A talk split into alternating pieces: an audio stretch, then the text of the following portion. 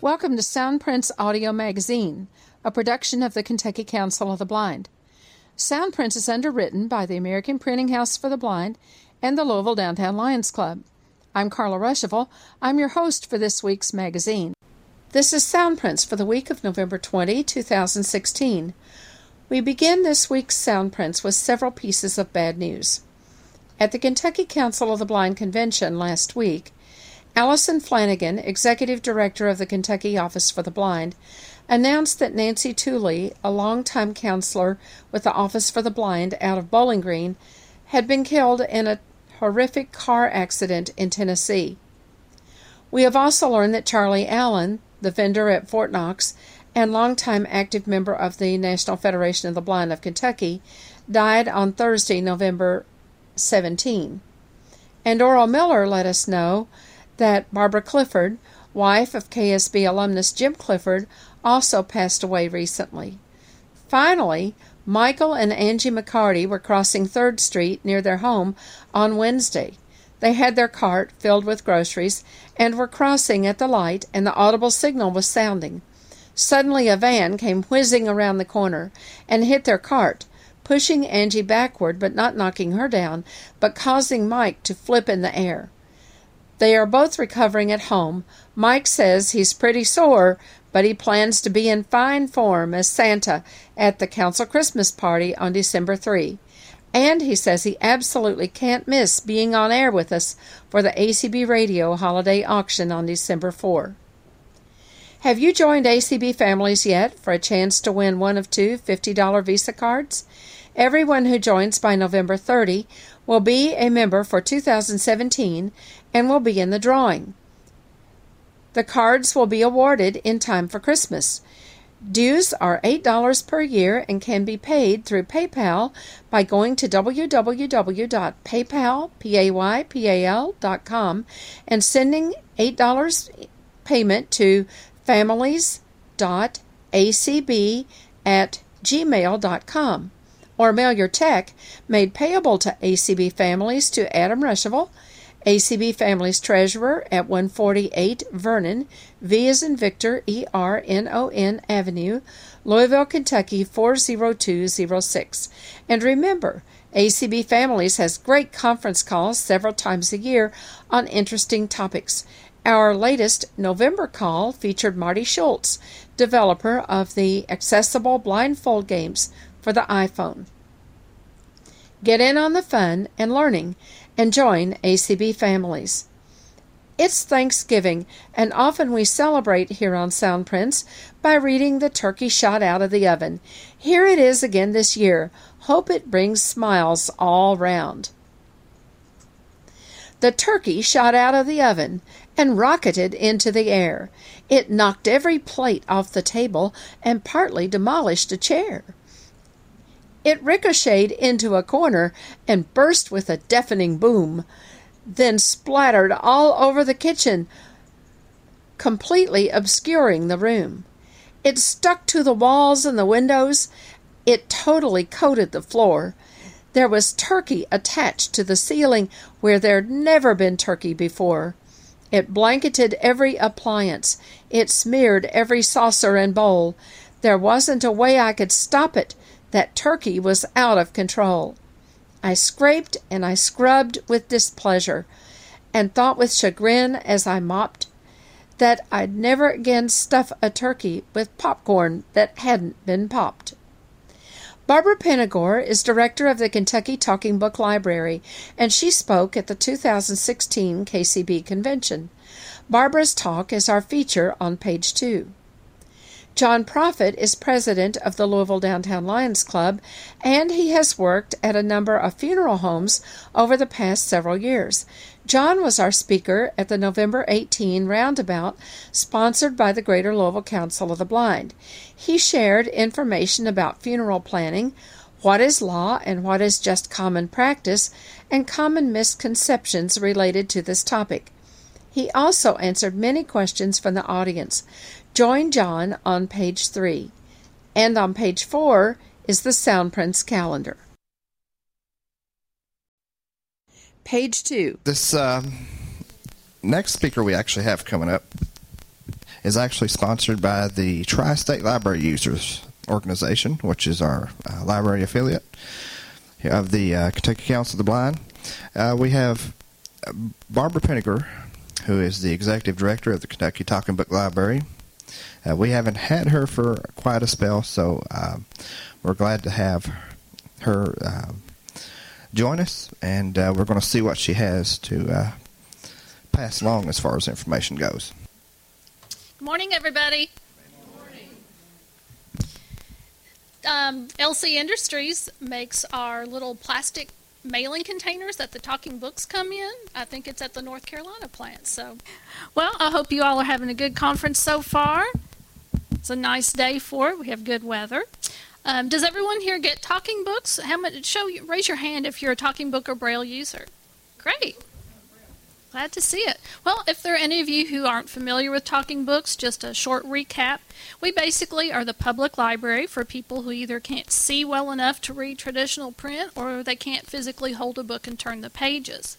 We have reading materials for all ages, from preschoolers through, we have people who are over 100 years old. So it runs the gamut of ages, and also for all interests. You know, we don't just have your popular fiction, like the mysteries and the romances and historical fiction, but we also have biographies, history, books on health, books on disabilities, cookbooks, you know, self-help, religion, just anything you can think of. And we have both braille books, we have a braille collection, and we have what most people use are the talking books, the audio books from the Library of Congress. And you can get them either through the mail, or you can download them with your computer and put them on a flash drive to play in your talking book player that we provide. Or you can use your smartphone or tablet or even a Kindle Fire to download and play the books. Yeah, some of the newer Kindle Fires are also available. There's an app for that as well. And in addition to most of the books, which are provided by the Library of Congress, we have 2 recording booths in our office where we record books that are of more particular interest to people here in Kentucky. And we have volunteers that come in and record, narrate the books and help us record those and proofread them. And we do probably about, last year we did 35 books, new books. And in addition to the books, we have magazines provided by the Library of Congress, and some are recorded by the individual talking book libraries. And there's also the National Library Services music program. So if you play an instrument and you want braille or large print music scores, or you want to learn how to play an instrument, or you just want to just various, it's not music that you listen to, but information about music, that is available as well. In case you want to know how many people receive talking books, our federal fiscal year ended in October 1st. So for 2016, we served 4,006 patrons. We circulated 158,072 books. That's an average of 39 books per user. And if you want to compare that, Kentucky public libraries, their card holders average 12 books a year. So talking book users, they love to read, and we love giving them the reading material. In addition to all those books that we physically mailed out of our library, another 65,157 were downloaded from BARD. So I'm glad you all are taking advantage of BARD. As I mentioned before, we have the recording studio. We had 32 volunteers who contributed 1,118 hours of their time to record 35 new books in the past year. In addition to those new books, we converted 19 of our previous recorded books that were on the older cassette tape. We converted those to the digital format. And all of those, whether they're new books or converted books, are now posted on BARD. Now, they won't be, we used to have, in the days of cassette, the books we recorded had a KY number for Kentucky, And when we started doing them digitally, we called them DKY for Digital Kentucky. But now that they're posted on BARD, they don't want to have each library having its own little individual prefix. So they're all called DBC. DBC. So if you're looking for Kentucky books on BARD, if you just want to type Kentucky in that search, the very search first search box says search the collection. That's a keyword search. You can just type Kentucky in there, and that will come up with all the books we've recorded, in addition to any other books that have to do with Kentucky. Over the past year, we've had a few staff changes. We have a couple, I don't know if some of you remember Lauren, who was a librarian. She got a promotion and is working in another part of the state library. But we have two relatively new librarians.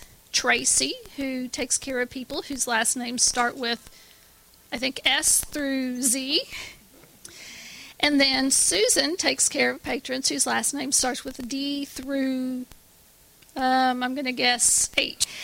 In addition to the two new librarians, we were very fortunate to be able to hire a studio manager for our recording studio last year. His name is Brian, and he actually has experience. He used to work for NASA, doing the audio for NASA-produced films and things. So we were very lucky to get him. Right after he started, we got a new recording software, and he was called Hindenburg. He was able to come in and learn to use it, train all the librarians to use it. He's really got our recording studio on par with any of them in the Talking Book Network. So we're very lucky to have him. We had a special visitor about 3 weeks ago. The governor and lieutenant governor, they came to the Talking Book Library because they wanted to use our recording studio. They actually recorded some messages, so if you were to call the governor's office and you get put on hold, you know how y'all sometimes you hear Muzak, sometimes you hear little informational things. They recorded, the governor recorded about 12 different messages that people will hear when they call into his office. And the lieutenant governor is going to reschedule and come back and record some of her own messages. And you all may have noticed over the past couple years, the Library of Congress is able to provide more books. And traditionally, NLS will record about 2,000 books a year. Well, they still do, but in addition to those 2,000 books a year, they've also got contracts with some of the publishers who create their own commercial audiobooks, to be provided with those commercial audiobooks and then format them as talking books and provide them to you all. So now there are about 3,000 new books being made available a year. Now, one of the things about those commercial recorded books is that since NLS didn't record them, they don't know whether or not they have sex or violence or bad language or so forth. So we have a lot of books that are considered unrated. So some of our folks prefer not to get books that have explicit sex or bad language. And if we're picking books for them, we'll eliminate those kinds. But if it's unrated, they still might sometimes get some of those books. We can even eliminate the unrated books, but that would also mean it may eliminate some of the books they would like to read. So that's something to keep in mind. There are some new magazines available in Braille. The Oprah magazine, is now available in Braille. Popular Science magazine. And Cook's Illustrated. If you were getting the Talking Book Topics catalog in the audio format, you've probably noticed that instead of them sending the order form separate, they're now sending them together in a little manila cardboard envelope. Those are coming directly from the producer, which I think is Potomac in Maryland. And normally when you have the little plastic mailing containers that the talking books come in, whether a magazine or a book, there's that card in it that you turn over to send it back. Well, the Talking Book Topics catalog will come in the little plastic mailing container, but there's not a card to flip over. Instead, there's just a sticker with the return address on it. So if you get the Talking Book Topics catalog in audio and you've picked out the books you want, you're ready to send it back, don't worry that there's not a card. It's got the address sticker on it. Just drop it in the mail. Another relatively new change is in OPAC, which stands for Online Public Access Catalog. And a lot of public libraries have a catalog. You can go online through the internet, see what they've got, and pick books, maybe put them on hold or put them on reserve. We hadn't had one of those for a long, well, ever, really. But we have a new system that's our automated circulation system. It's called WebReads. And that's what we use to keep track of all our patron account information, all of our books in the collection, the circulation, the machines.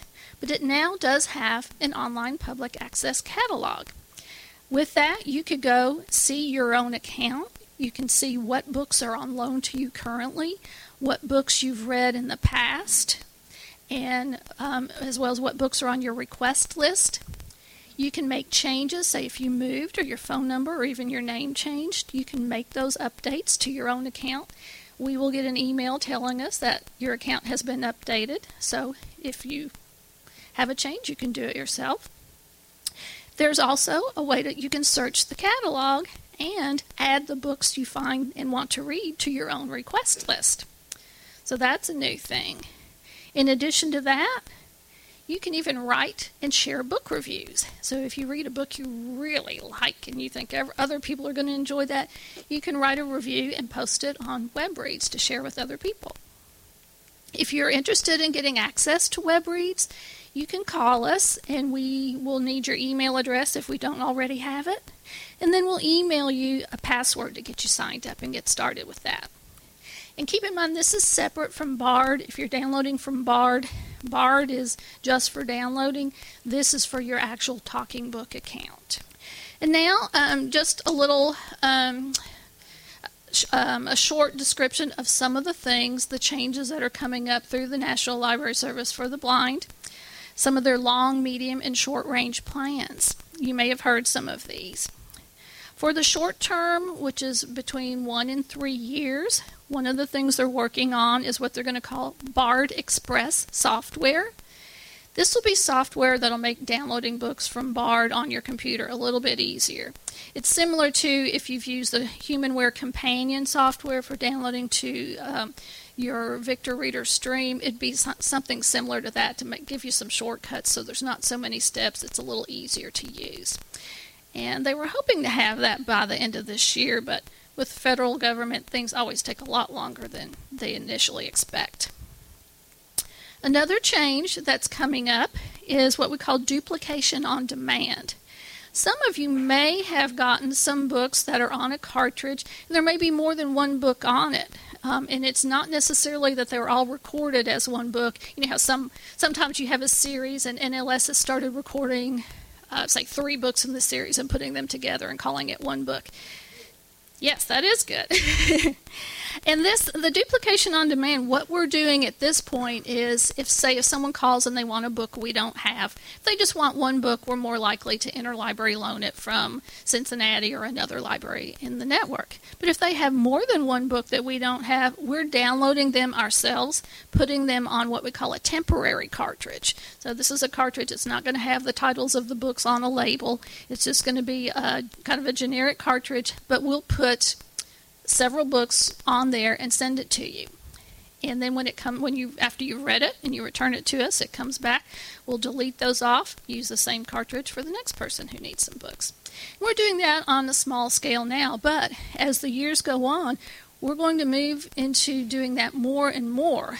Basically, it's more time and cost efficient to, instead of having shelves and shelves full of all these books that sit there, some of them go out a lot, some of them never go out.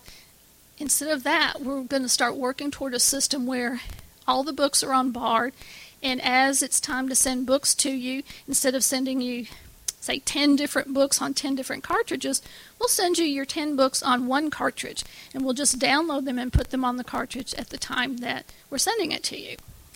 So that's, again, something that they're working on the next few years. They're working on the software now. And within the Talking Book Network, there are about 4 or 5 different automation systems, so they have to find a way for all those to talk to each other and to be consistent. So at this point, they're working on the software to do this. The medium-term plans for the next 3 to 5 years. And you've probably heard this, that NLS wants to investigate providing a refreshable braille display for braille readers.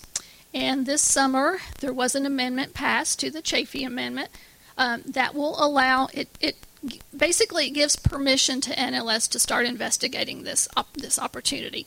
Doesn't mean they gave them the money to do it, but they at least know now this is something they can investigate and make plans for. So that would be good. So that way, instead, for people who want it, if they wanted to read, say, the Bible in Braille, instead of getting 18 big old volumes, they can get one cartridge, put it in their refreshable Braille display, and read it all. Much more convenient. Another thing that's in the works for the medium term is the possibility of providing e-text books. So these would be books, they're not audio books, they're not braille books, they're just electronic text like anyone uses, but you could use your own text-to-speech software or braille translation software to read them. So that's something they're looking into that would increase the amount of books available to you all. Then for the long term, the next 5 to 10 years, NLS is investigating or planning for a new generation talking book player that will be wireless. So, for example, if you had someone who had wireless internet accessibility, but maybe they didn't know how to download or had trouble, we could remotely push books to their player. Right now, we have a lot. Right now, only 18% of our users are even signed up for BARD, and of those, probably only about half of those actually download. I think that's several reasons. Some people found it difficult, or maybe they've lost their internet connection, or in a lot of cases it was a friend or family member downloading for them, and then they don't have time to download for them very often. So this way, even if you couldn't download your own books, we could, from Frankfurt, send the books to your player. That will be great. It's also going to depend on the accessibility of wireless internet technology out in all the remote areas of the state. So probably this will happen in phases. People who do have access will get it, while people who don't have access will still get things through the mail. Once we do have this wireless technology where people can either download all their own books or we can just push them to it, the librarians are still needed because we have 75% of our patrons have us pick their books for them. Or maybe they call us and they're like, I'm looking for this book, just like your question. I'm looking for this book. I'm not sure what format it's in or where it is. How can I get it? We'll take care of that for you. Of course, we do the account maintenance. You know, if you need a replacement machine, you need to change something, you need to change the number of books you get, you know, the kinds of books you get, and as well as outreach. And outreach is one of the most important things because when I look at the statistics, this is according to the 2014 American Community Survey, which is from the U.S. Census Bureau. In Kentucky, it says 17.6% of all Kentuckians report a disability. Of them, 3.3% report a visual disability. That's 145,000 people. And we're only serving 4,000. So there are a lot of people out there who would be eligible for and benefit from talking books if they were interested. You can download the application from the website and you can fill it out on the computer. It's actually on, the best way to get to it is through, we're with the Kentucky Department for Libraries and Archives. So if you'll type in www.kdla.gov, that's the main website. And then we have there's a menu on the right side of the screen and the Talking Book Library is there. And I do apologize, I know our website is terrible for being accessible. We're stuck with whatever the state government has, so I apologize in advance that our website is not super accessible. Well, it's accessible, but you have to scroll through the whole menu to get to what you want. We just, like if someone calls and they want an older book that's on cassette and they want it digital, we'll put it in the queue to be digitized. And then it's just a matter of, you know, our guys pulling it. Here's some of the process it takes. The master recordings are on reel-to-reel tape, and some of them are not in very good shape. The tape emulsion will come off, so our technician will take them and put them in a toaster oven and bake them for 2 or 3 days, and that stabilizes the emulsion so that he can run it through a machine to it's a real machine that puts it on computer, makes a computer file out of it. Then once that's done, he goes through and does some sound editing to fix the sound. Once the sound is done, then it needs to be marked up so that you all can navigate it, you know, so you know the beginnings of the chapters and things like that. So it takes some time, and we had, you know, probably 2,000 books that we need to do, and so far I think we've done 200. Well, the main thing that the most time is spent in the digitizing and the sound editing. The markup doesn't take too long. You know, we have a couple people on staff, and it doesn't take very long at all to do that. He is very persnickety about sound, and I am not that technologically advanced, but I know it'll take him probably a couple, 2-3 days to go through and fix the sound. Like if there's low points and high points, there's tape hiss, there's, you know, he's not actually going in and editing the content, like if someone flubs or makes a mistake or he's just editing the sound alone, but he's very persnickety, and it takes him some time to do that. Yes. Now, it depends on if it's a book that was recorded, multiple books recorded together as one, no, you can't do that other than fast-forwarding. But if they're like 6 different books we downloaded and put on the cartridge, or you downloaded, you use the bookshelf feature. That's the big green play stop button. If you push it and hold it down for about 7 seconds, it'll beep and say bookshelf, and then it'll say 5 books or however many books are on it. And then it'll read the title of the first book. Then if you press the fast forward button, it will jump to the second book. It'll announce the name of the second book. So if you keep pushing the fast forward button, it will announce the title of each book. When you get to the one you want, push play, and you're good to go. Now, when you activate the bookshelf feature, it only stays for, 20 seconds or so. So if you don't start navigating through using the fast forward or rewind buttons to go through those titles, if you wait too long, you'll have to start over. You know, I am ignorant of we don't have any devices other than the NLS devices. To register it, it would be the same. You would go to BARD, and there's an update account setting link. And when you go to that, one of the links is to change your email address. Another link is to add a purchased player. So if you click on that link, it will come up with a list of all the BARD approved players. You'll select the one you want that you have, and I'm not sure what other things you click on, but eventually you'll click on that. That will send an email both to BARD and to the producer of the player. Say if it's a Victor Reader Stream, it'll send an email to Humanware, and then they will email you the permission code that you will put on your device that allows you to play the NLS books. It's NLS giving permission, but the producer of the player verifying that you do have the player, so that you know, someone who's just out there is not getting permission to someone who's not eligible for talking books is not having access, because that's one thing they're very strict about. You know, copyright law says you have to be physically unable to read print, and it has to be in a format not available to the general public. So they're very strict about that to protect your all's ability to use this program. Well, of the new books, every library has all of the new books that NLS produces. The things we're likely not to have are the older books that were converted from cassette to digital, because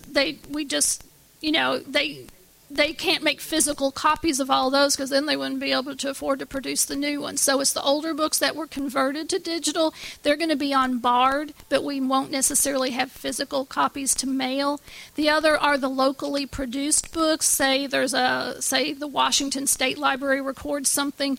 We're not going to physically have that here, but we can download it and send it to you, or you can, request it through interlibrary loan. And that's the last point I want to make, that talking books, we want to customize it to each individual. If you want to be completely independent, download all your own books, great. If you want to get things through the mail and you want to have us pick the books and send them, great. You can do a combination of that. So, we want to send you the types of books, the number of books, the format of books you want. So just let us know anytime you have questions, comments, problems.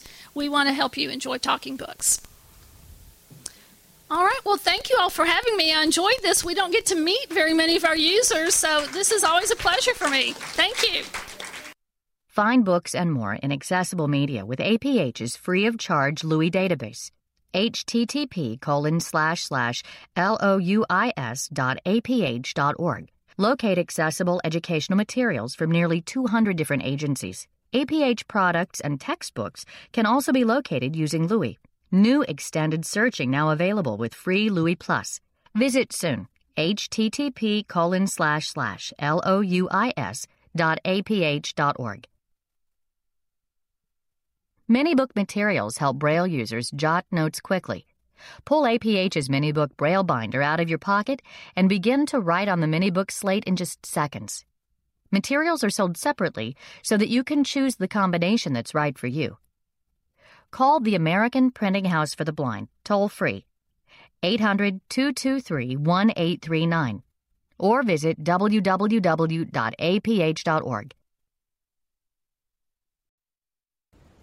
Page 3. Our speaker tonight is John Prophet. He is the president of the Louisville Downtown Lions Club, but he's not here to talk about Lions Clubs. He's here to talk about his job, where he his day job. He's putting the hat on for his job during the day, and he works at Herman Meyer Funeral Home, and he's going to talk about things that relate to planning for your funeral and what you can expect, or how you can maybe make sure that your plans are carried out. And so I'm going to turn it over to him. He's not going to be able to stay a long time with us tonight because he says he's on call with the Bullock County coroner. So we don't want him to have to leave here and, you know, just go at full steam out to Bullock County. So with that, I'll introduce John Prophet. I want to thank you all for allowing me to come and talk. Thank you, Carla, for inviting me. I'm so proud to be part of a wonderful organization. I've belonged to two organizations, Lions Club, one, and I'm also a Shriner through COSAIR. And I've been a Lions Club member for 22 years. I started very young, and at 10, that's right. But I have gotten so much out of Lionism, and I have lived as an adult in 4 different cities here in Kentucky, and in all 4 cities, I belong to the Lions Club there. Carla said I was the president of Downtown Lions Club, Louisville Downtown Lions Club, and also I'm the past president of Mount Washington out in Bullock County, and that's where I started. Again, thank you all for allowing me to speak, and to give you a little brief history about me, I was born in Louisville. As a young boy, I moved to Glasgow, Kentucky with my parents, and that's where I was raised. After I graduated from Berrien County High School, I moved back to Louisville to go to University of Louisville.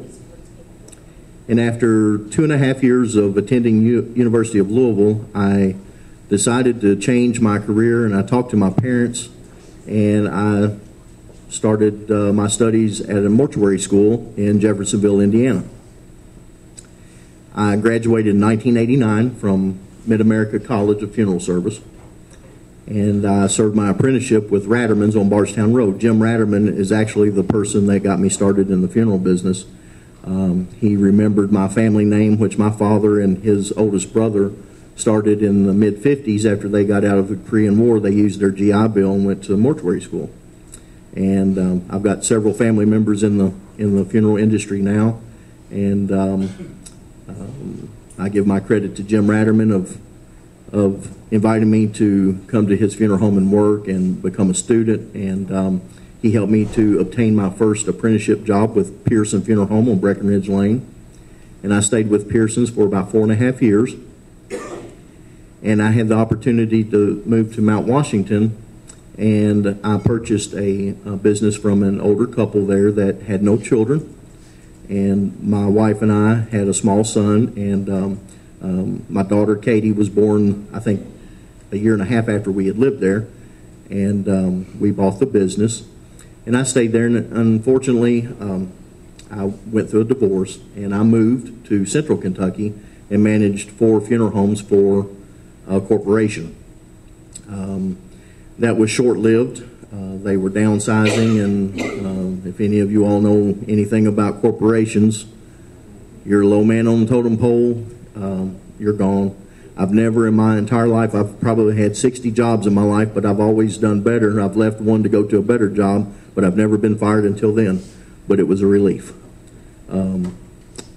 Shortly after that, the gentleman that I work for now, Sonny Meyer, he is on our state board of funeral service, and he found out that I was looking for a job, and contacted me, and I came with him, and I've been with them for 5 years now.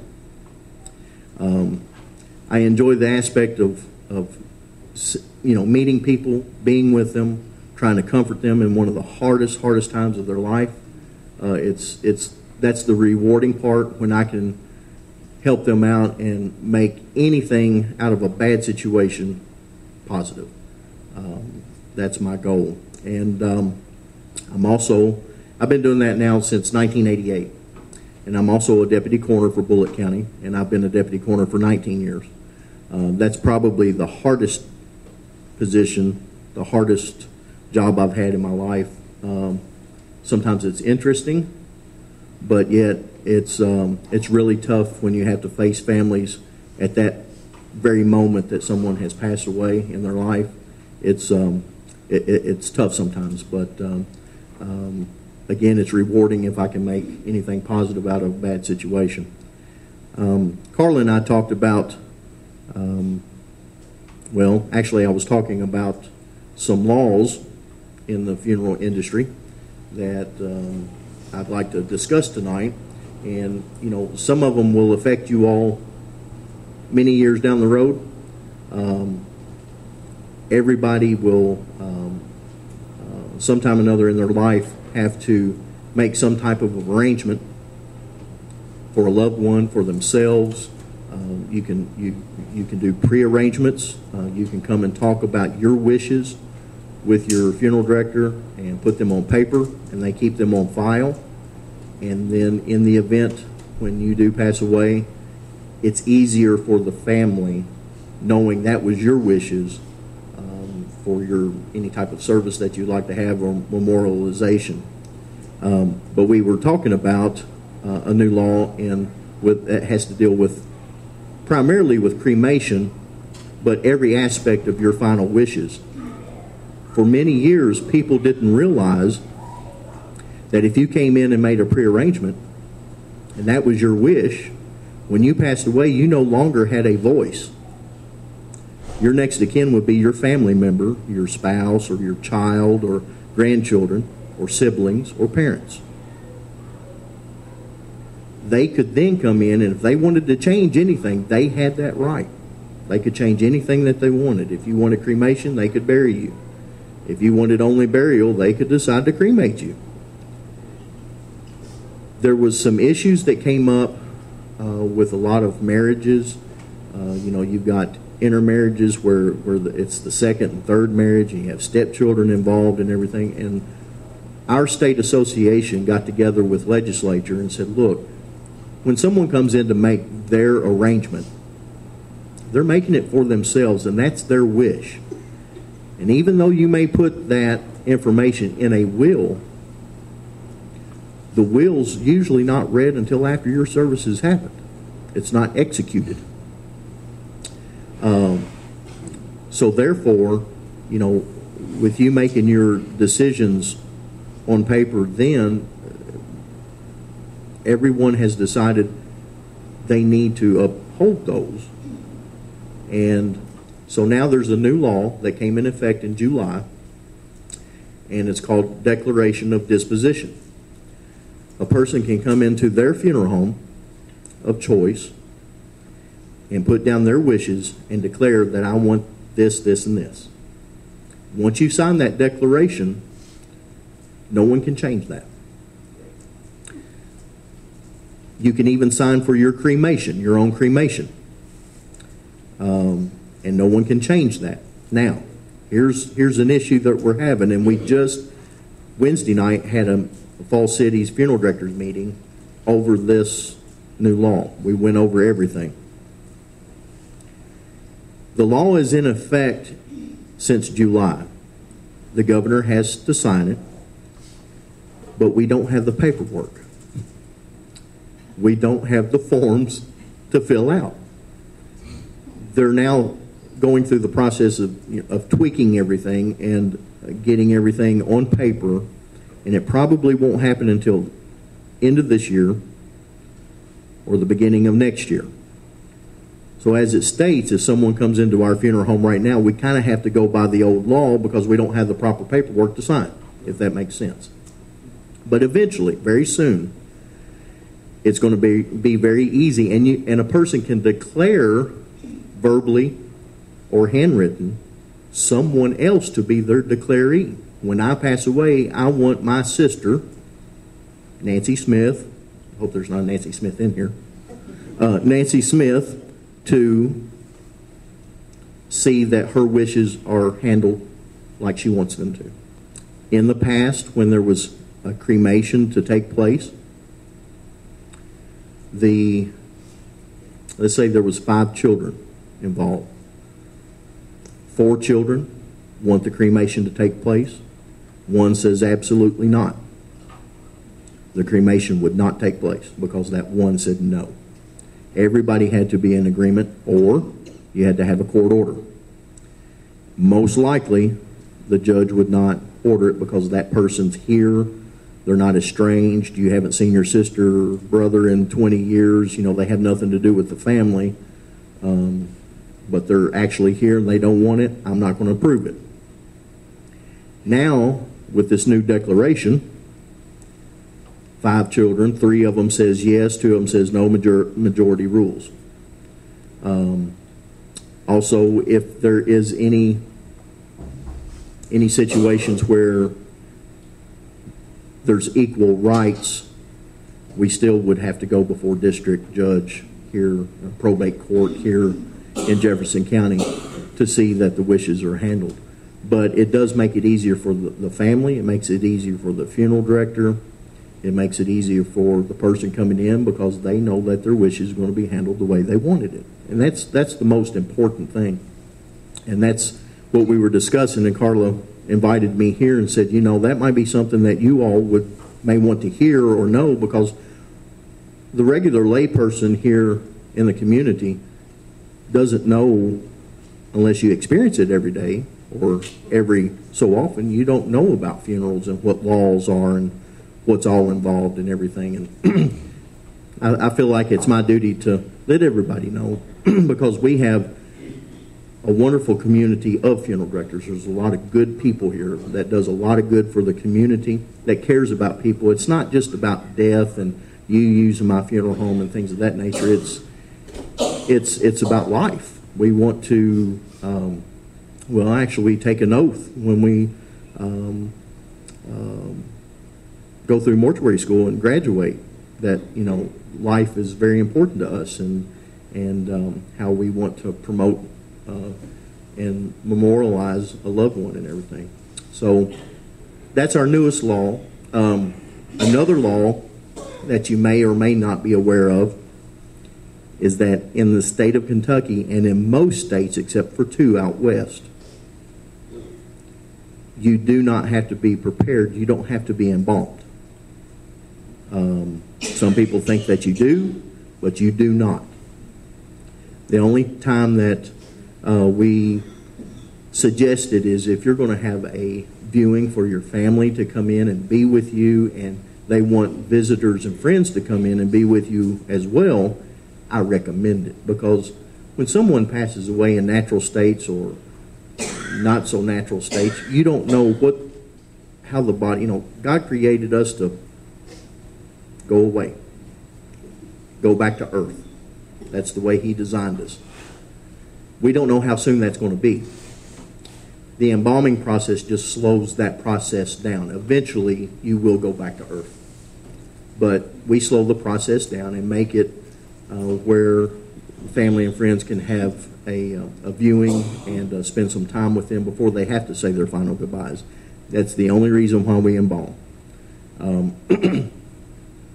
Other than that, I don't know if of anything else that I can mention, you know, as far as laws or anything. Some cemeteries have their own regulations as far as vaults. When someone's in a casket, they may be placed in a vault or an outer container, but that's not a law. That's only a cemetery rule. Some church cemeteries in smaller rural areas in Kentucky do not have that. And about the only reason why you would want a container in the ground with the casket in it is it helps to maintain the grave itself over time. And again, that's not a law. It's only a regulation. But does anybody have any questions about it? Yes, sir. Let me walk over to you here. Yeah, I have a plan, burial plan in El Paso, and I'm wondering how I go about getting it transferred to here. That's a good question. Could you repeat that, John? I don't think it got into it. He has a burial plan. He has a, is it prepaid, sir? It's prepaid. It's in El Paso. And he wants to know how he can transfer it here to Kentucky.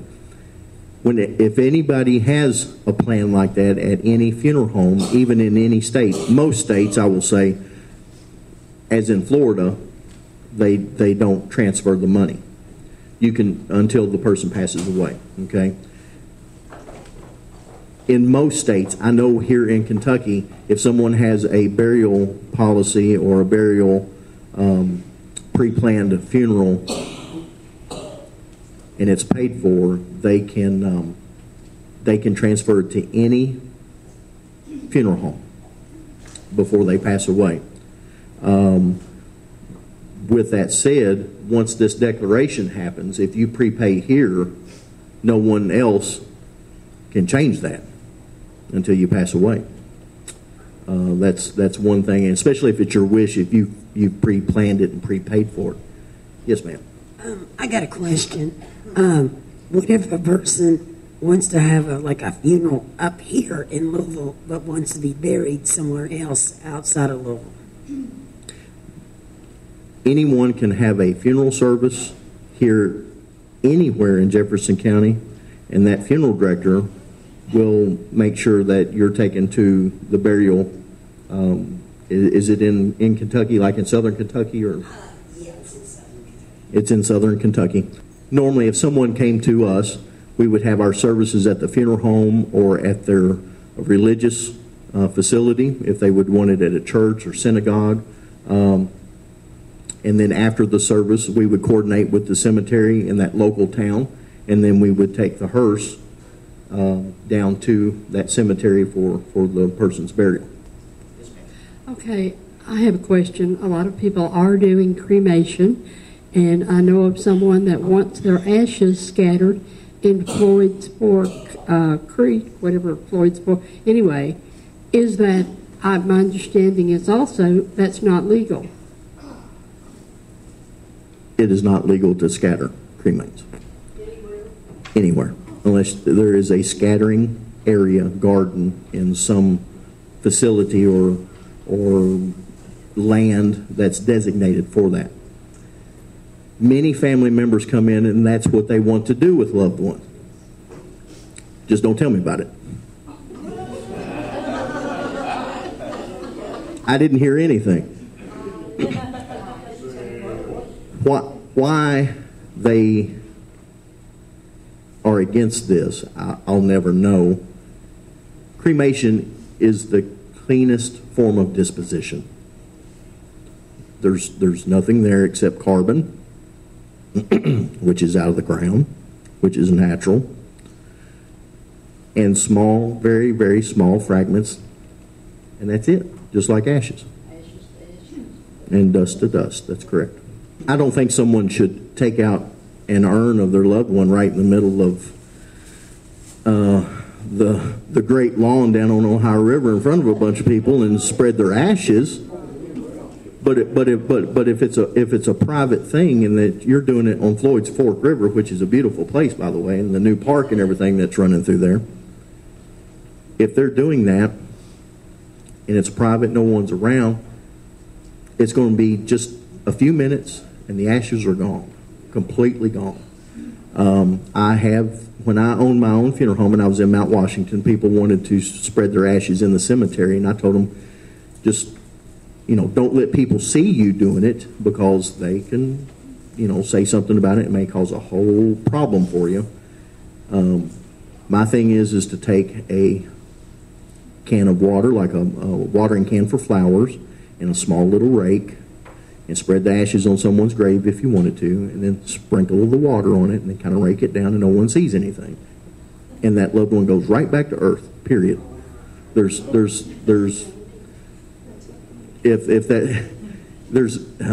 I guess that's 28 years of experience learning things, but, you know, it is against the law to scatter in a public place. Now, on your own private property, no. It is not. You can do whatever you want to. Any other questions? And I've got one here, Debbie. Where are you? Where are you located? I'm at Herman Meyer and Son Funeral Home. We're located at 1338 Ellison Avenue, which, if you're familiar with that, runs off of Barrett Avenue. We've existed since 1880. It is primarily, we take care of a lot of Jewish families. It is a Jewish family that runs and operates the funeral home, but also I'm their manager too, and eventually, as they retire, I will be an owner, a stockholder, and of course we take care of all faiths. It's not only Jewish families. They just take care of Jewish families because they're Jewish. But it's like Ratterman's takes care of a lot of the Catholics. Bossy takes care of a lot of the Catholics. The Hetty Funeral Homes primarily was all Protestant. People had their own kind of niche of communities that they took care of, and that's where we're located. Anything else? Well, thank you all. I really, really appreciate the opportunity to talk. And if you all need anything, I'm going to leave a card here, and I guess you all will know how to read my card, I guess, somehow, some way. And if any of y'all have any questions before I leave, I'll be glad to answer anything. Thank you, John. It's been great.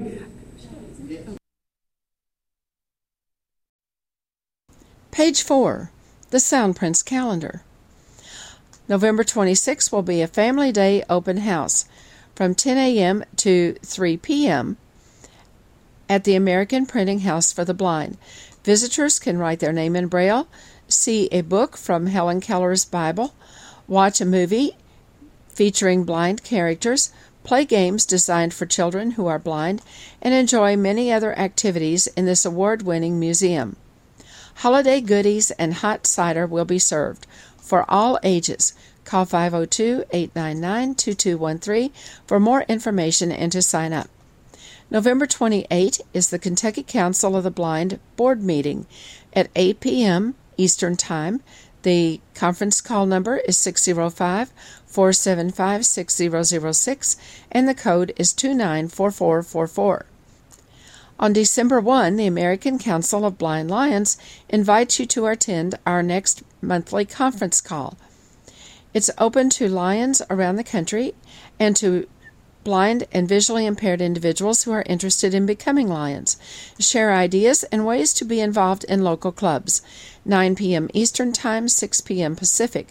Call 712-432-3900 and enter code 796096. On December 3, there will be a holiday ornament factory from 10:30 a.m. to 12:30 p.m. at the museum at the American Printing House for the Blind. Craft your own tactile ornament to decorate your home for the holidays. Make unique holiday cards as well. Free but limited space is available. Best for children and adults ages 6 and up. Registration is required. Call 502-899-2213. On December 3rd, plan to be at Christmas with the Council. Share the holiday with the Greater Louisville Council of the Blind, Tri-State Library Users, KCB Next Generation, and Guide Dog Users of Kentucky. Fun for the whole family includes dinner, caroling, gifts, Santa, and activities for children. $5 per person at United Crescent Hill Ministries. Registration is required. Call 502-895-4598. On December 4 will be the 5th Annual ACB Radio Holiday Auction. Beginning at 7 p.m. Eastern Time, 4 p.m. Pacific, until all items are sold. Live on ACB Radio. For more details, visit www.acb.org. December 5, Guide Dog Users of Kentucky will have its November-December membership conference call at 7 p.m. Eastern Time by phone at 605-475-6006, intercode 294444. On December 7, the KCB PR Membership Committee will meet at 8 p.m. by conference call 605-475-6006, intercode 294444.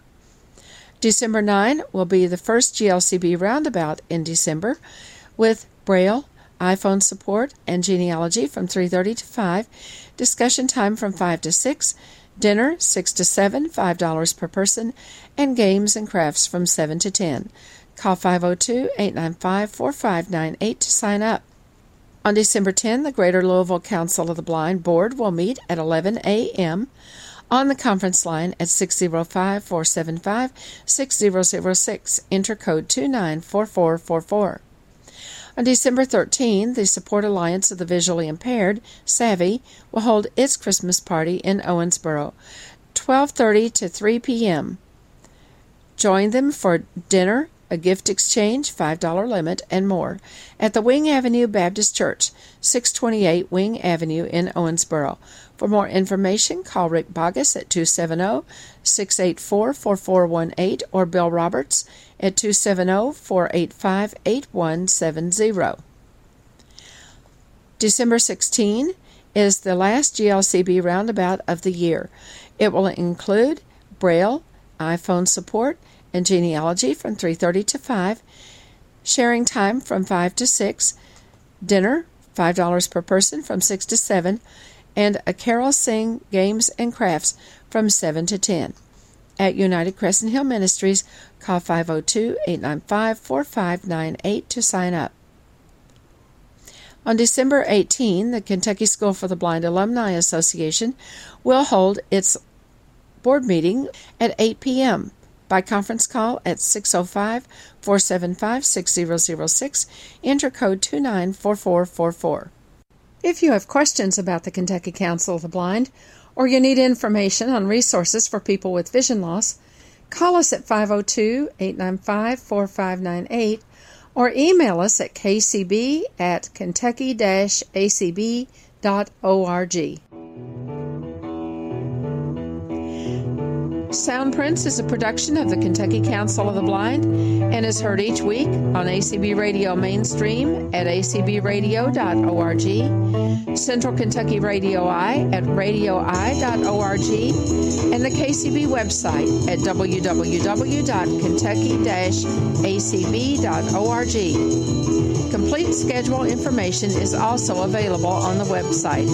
Sound Prints is underwritten by the Louisville Downtown Lions Club and by the American Printing House for the Blind. This is Carla Rusheville for Sound Prints. Have a great week, everybody.